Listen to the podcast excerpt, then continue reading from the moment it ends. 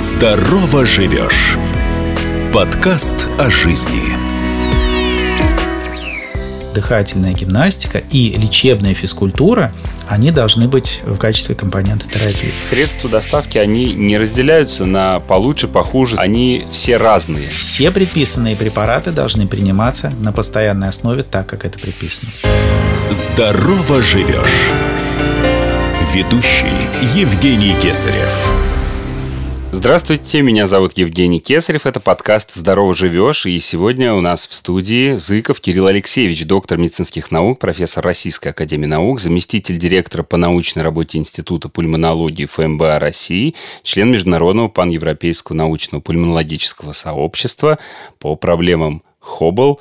Здравствуйте. Добрый день, Евгений. Спасибо большое за приглашение. Я хотел поздороваться и с нашими слушателями и э, поблагодарить за возможность продолжить разговор о такой проблеме, как хроническая обструктивная болезнь легких. И теперь я надеюсь, что все уже знают, что это такое, послушав нашу прошлую э, передачу. Все уже бросили курить. Да. И поэтому готовы. Мы очень надеемся на это, да. Да, и готовы приступить к лечению активному. Вот здорово, раз уж вы и сами рассказали, о чем сегодня будет выпуск, э, э, давайте тогда прямо и начнем, потому что хроническая обструктивная болезнь, о которой мы говорили в прошлый раз, а, это серьезное заболевание, и мы э, не обсуждали терапию, а вот сейчас о ней и поговорим.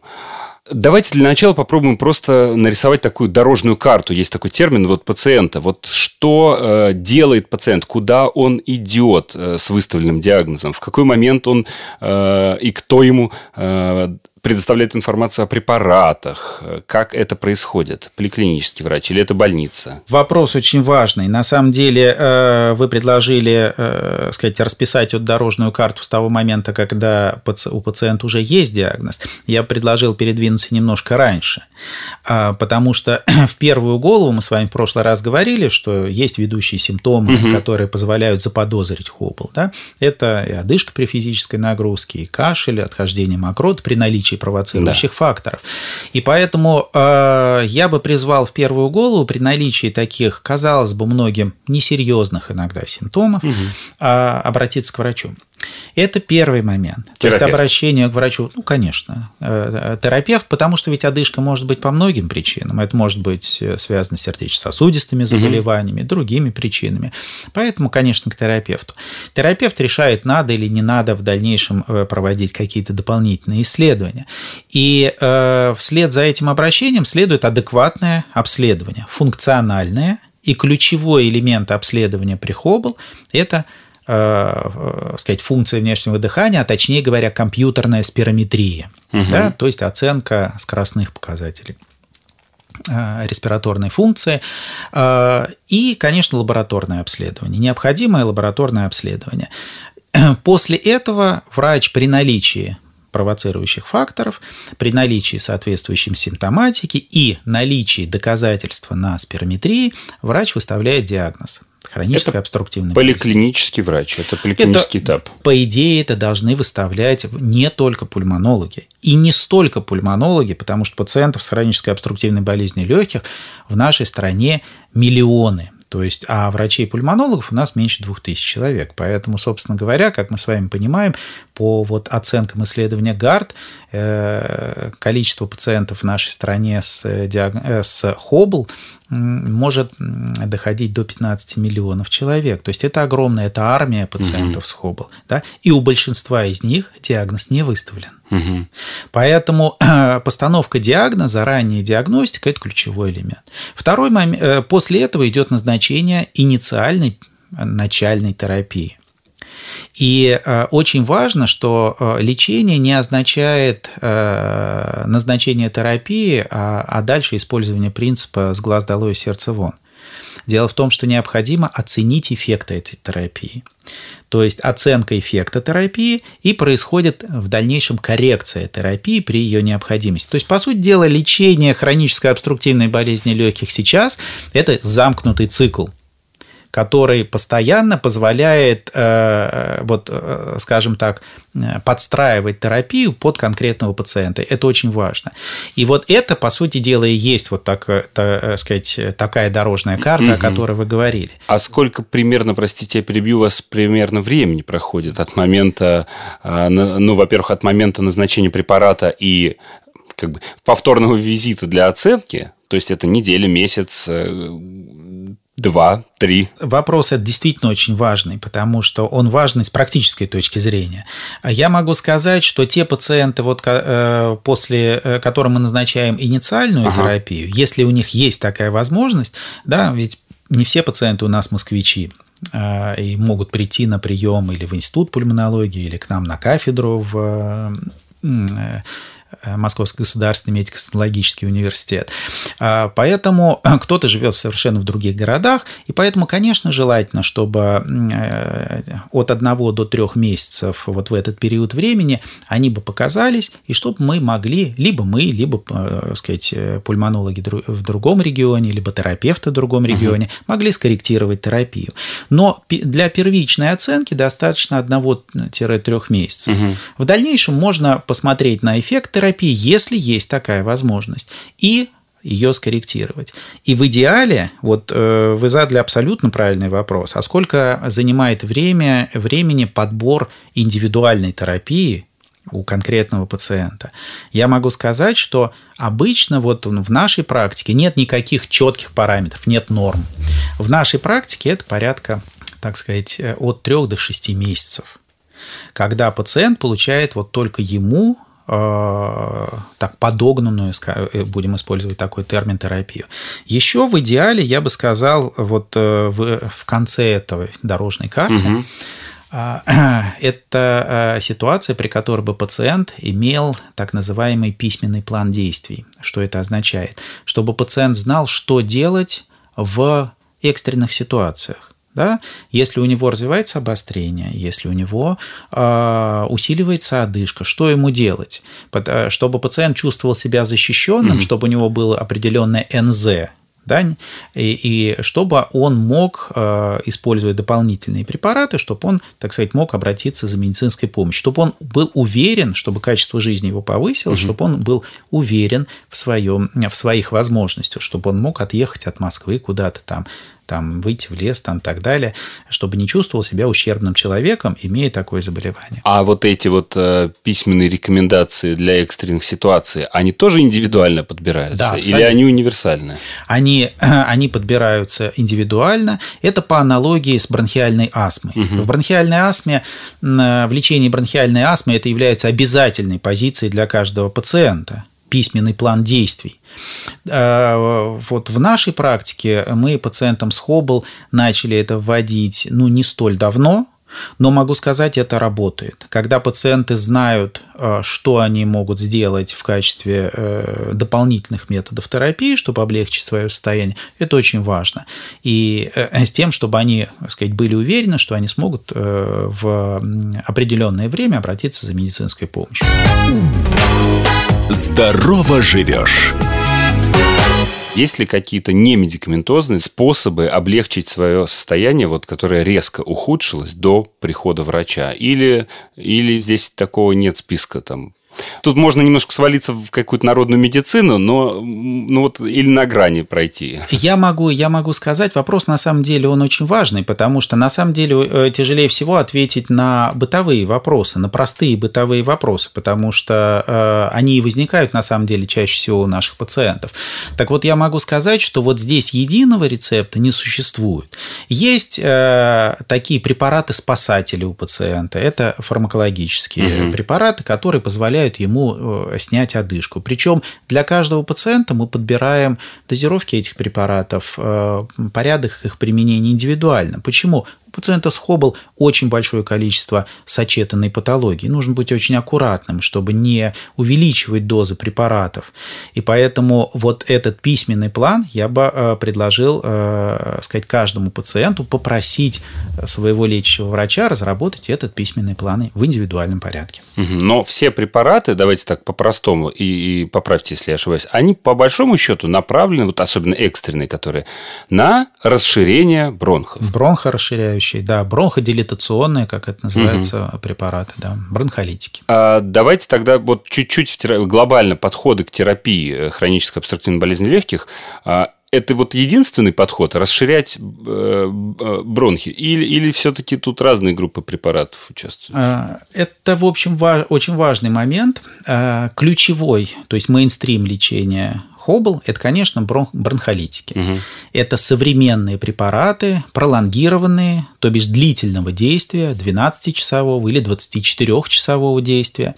Препараты, которые есть э, на нашем рынке. Есть фиксированные комбинации препаратов, когда в одном ингаляторе есть несколько лекарственных препаратов. Но которые тоже направлены все на одно и то же. Бронхолитики. Это в обязательном, это, это соединение, которое пациент должен получать в обязательном порядке. Я подчеркиваю, э, не старые коротко действующие препараты, а именно современные, которые э, врач вам назначит, если у вас хроническая обструктивная болезнь легких, которые вы должны получать на постоянной основе. Это мейнстрим терапии. А вот потом начинается индивидуализация. У кого-то у, э, у каких-то пациентов а, добавляются ингаляционные глюкокортикоиды гормональные препараты, угу. да, которые применяются в ингаляционном варианте, они имеют очень э, небольшое количество системных эффектов, угу. но в любом случае они должны назначаться конкретным пациентам угу. по конкретным показаниям и с конкретными лабораторными данными. А кому-то мы увеличиваем, кому-то мы э, добавляем препараты, которые э, снижают отхождение мокроты, муколитические угу. препараты. Кому-то мы назначаем, кому-то мы усиливаем бронхолитическую терапию, то есть Дальше начинается индивидуализация. Обязательный блок пролонгированные бронхолитики плюс индивидуальный подход с назначением дополнительных препаратов. И вот э, если говорить о первичном блоке, вот назначение бронхолитиков, это должны делать врачи всех специальностей, не пульмонологи и терапевты, а, сказать, врачи семейные. Несмотря практики. на то, что мы говорим о современных препаратах, Это о том, что не, ну, может быть, там врач-кардиолог в районной больнице какого-нибудь маленького города, может быть, вдруг не знает, или по идее они, они все должны они, быть. Они э, хорошо известны, они хорошо известны, угу. э, сказать, современным врачам, а вот э, уже индивидуализация терапии с назначением дополнительных угу, препаратов, угу. гормональных препаратов, каких-то э, длительных Э, назначения антибактериальных препаратов, макролиды э, на длительные приемы, какие-то дополнительные еще препараты или усиление бронхолитической терапии, mm эти, э, этим уже должен заниматься, конечно же, пульмонолог. И в этой связи я как раз хотел сказать, что нельзя ориентироваться на своих знакомых, Э, родственников. Э, помогло, этому помогло, тому помогло, и мне верно. поможет. Не, то есть здесь прецедент не работает, э, потому что у вас может быть принципиально другой фенотип, другой тип заболевания, и вам необходимо назначать принципиально другие препараты. И вот эти бронхолитики, которые вот первые основные линии терапии, они в каком виде, в каком форм-факторе? Ингаляционные. Это тоже ингаляционные. Конечно. Ингаляционный метод введения, он преференционный, потому что это позволяет доставить препарат непосредственно в зону действия, в легкие. Это позволяет снизить общую дозу, ну так как непосредственно угу как это называется, в шоковый орган доставляется препарат. А, поэтому, конечно же, ингаляционный э, тип введения э, – это очень важно. И, конечно, каждому из пациентов врач должен подобрать не только препарат, но еще и адекватные средства доставки. Поэтому вы правильно спросили относительно средств доставки, потому что от э, правильного назначения средства доставки может э, в том числе зависеть эффективность терапии. Может врач назначить правильные э, соединения, правильный химический угу. э, э, сказать, препарат, но при этом неадекватное средство доставки – пациент, который либо не может использовать да, по каким-то причинам, а, либо использовать неадекватно. В этом случае эффективность терапии может быть сведена а, к минимуму. То есть средства доставки, они не разделяются на получше, похуже, самые плохие, там, самые старые, самые новые. Они э, все разные. Абсолютно верно. То есть не, нельзя сказать, что э, какая-то компания вот э, устарела и производит какие-то старые средства угу. доставки, другая, э, сказать, вырвалась вперед новые. А они постоянно совершенствуются, но каждое средство доставки своему пациенту. Угу. Это четко необходимо э, понимать. То есть каким-то пациентам мы даже используем небулайзеры, но э, обычно это очень тяжелые пациенты. И, конечно, я хотел бы еще, в общем, э, предвосхитить, чтобы наши слушатели делали ошибку. И у нас очень просто популярна небулайзерная терапия, и, э, сказать, почему-то наши пациенты иногда считают, что если залить э, какой-либо препарат в небулайзер, угу. это будет э, гораздо эффективнее и так далее. Нет, это, в общем, не совсем так. Поэтому э, об этом необходимо посоветоваться с пульмонологом. И это постоянная терапия. Вы это уже сказали, но давайте это еще раз уточним. Это на всю э, жизнь. Э, этот вопрос, который задают все пациенты после того, как им выставляется диагноз Хоббл. А, доктор, сколько мне принимать угу. эти препараты, потому что мы хотим услышать некий конечный э, да. какой-то срок. Вот вы бы принимаете попейте неделю, недельку, да, да, попейте две недельки, потому э, сказать пациент там через три дня почувствует себя лучше, бросает и так далее. Нет, здесь такое не получится. Препараты принимаются на постоянной основе. И еще важный момент, который я хотел бы здесь добавить, он заключается в том, что даже если пациент чувствует себя хорошо, угу. прием препаратов нельзя прекращать. Угу. В обязательном порядке все предписанные препараты должны приниматься на постоянной основе так, как это предписано. Здорово живешь! Сокращает дистанцию и приближает слушателя к знаниям и советам специалистов, чтобы помочь и поддержать многих если ты почувствовал себя нехорошо, это вот к острым всяким моментам, о которых мы говорили, а, тактика какая должна быть? Э, может ли пациент после обострения а, вести активный образ э, жизни в этот день или в эту неделю, ну, в зависимости от того, какое обострение было, или, на, или наоборот ему не стоит? Как, как себя вести? Вы знаете, физическая активность я бы поставил, как э, вы затронули вопрос о немедикаментозных методах терапии. Так вот, физическая активность активность – это один из очень эффективных методов терапии, э, имеющий там самостоятельное значение при э, ведении пациентов с хронической обструктивной болезнью легких. Если мы говорим о ситуации вне обострения, обычно спрашивают, вот надо или можно mm-hmm. ли мне заниматься какой-то физической активностью. Я, э, я могу сказать, что на одной из там конференций э, одному из э, ведущих там специалистов по реабилитации был задан этот вопрос, и ответ был, так сказать, достаточно лаконично. Спросили, сколько вот нужно физической активности. Он, он сказал достаточно просто, столько, сколько пациент может выдержать потому что физическая, вот физической активности здесь кашу маслом не испортишь. А, конечно, э, сказать, нужно все в разумных э, пределах, то есть постепенно увеличивать эту физическую активность, но в любом случае это ключевой элемент к повышению э, качества жизни наших пациентов. И поэтому ранняя активизация она должна быть лечебная гимнастика, дыхательная гимнастика, они должны быть обязательным компонентом терапии даже при обострении, даже в стационаре, потому что это позволяет и лучше э, обеспечить вентиляцию легких, и позволяет лучшему отхождению, обеспечивать лучшее отхождение секрета, да, чтобы пациент легче от, а, откашливал мокроту. Угу, угу. Поэтому и укрепляет дыхательную мускулатуру. Поэтому в обязательном порядке дыхательная гимнастика и лечебная физкультура, они должны быть в, в качестве компонента терапии. Хотел предвосхитить вопрос, который тоже задают все, в общем, пациенты. Э, какой метод э, дыхательной гимнастики выбрать? Да-да-да, их же много. Бутейка, Стрельникова и так далее. Я могу сказать, что э, эти методики в данной ситуации, они не подходят, и поэтому посоветуйте с вашим врачом. Это классическая дыхательная гимнастика, которая хорошо разработана, которую мы все хорошо знаем. Он вам просто даст комплекс дыхательной гимнастики, который вы будете выполнять в домашних условиях. Причем а это... Вы сказали, не подходят эти? Не подходят. Они разработаны для других методов. И э, поэтому я бы, э, сказать, предостерег наших пациентов от э, использования каких-то экзотических методик э, и так далее. А классическая дыхательная гимнастика, которая, комплексы которой хорошо разработаны и которых вам может просто вот вместе с картинками выдать ваш врач, это идеальный вариант.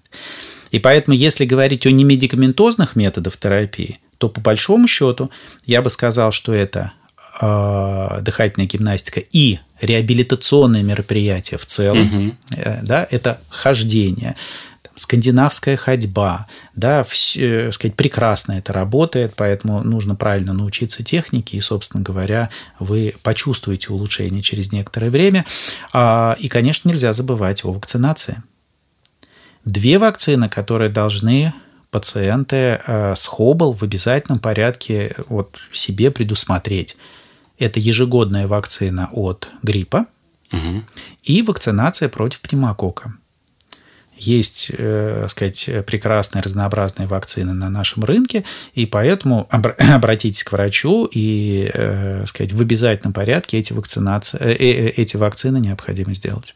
Ну и раз уж мы затронули тему вакцин, я не могу не задать вопрос, э, стоит ли делать э, противокоронавирусную вакцину. Я надеюсь, что к тому времени, когда эта передача выйдет в эфир, эм, процент э, вакцинировавшихся, так сказать, в нашей стране увеличится, но пока он на уровне 10%. Это очень маленький процент он абсолютно недостаточен для создания протективного иммунитета.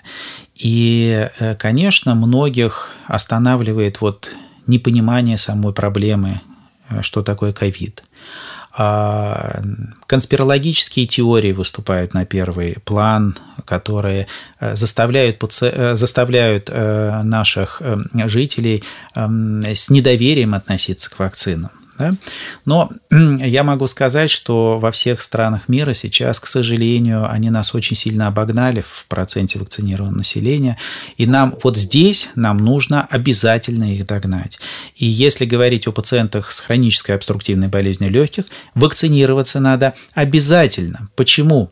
Потому что э, в отличие от астмы, Э, летальность пациентов э, с астмой, которые заболели ковид, она, э, сказать, ну, по разным данным, но в целом она не отличается от пациентов без бронхиальной астмы. Угу. А вот если говорить о Хоббл, совершенно однозначно пациентов погибает от, если пациент с Хоббл заболел с ковидом, вероятность погибнуть его гораздо выше, чем пациент, который не имеет этой патологии. Поэтому пациентам с Хоббл в обязательном порядке надо вакцинироваться от ковида. Сейчас в нашей стране есть э, в доступе, э, то есть такое роскошество, как три вакцины. Выбирайте те вакцины, которые э, вам понравятся, посоветуйтесь с вашим врачом. Но в любом случае Хоббл не только не является противопоказанием от вакцинации против SARS-CoV-2, а наоборот однозначное показание. Что ж, хочется пожелать всем здоровья и, самое главное, не заниматься самолечением и хорошего врача, если он вам необходим. Спасибо большое. Сегодня у меня в гостях был доктор медицинских наук, профессор Российской Академии Наук Зыков Кирилл Алексеевич. Кирилл Алексеевич, спасибо большое. Спасибо вам большое. Спасибо за внимание. Здорово живешь. Оставайтесь с нами.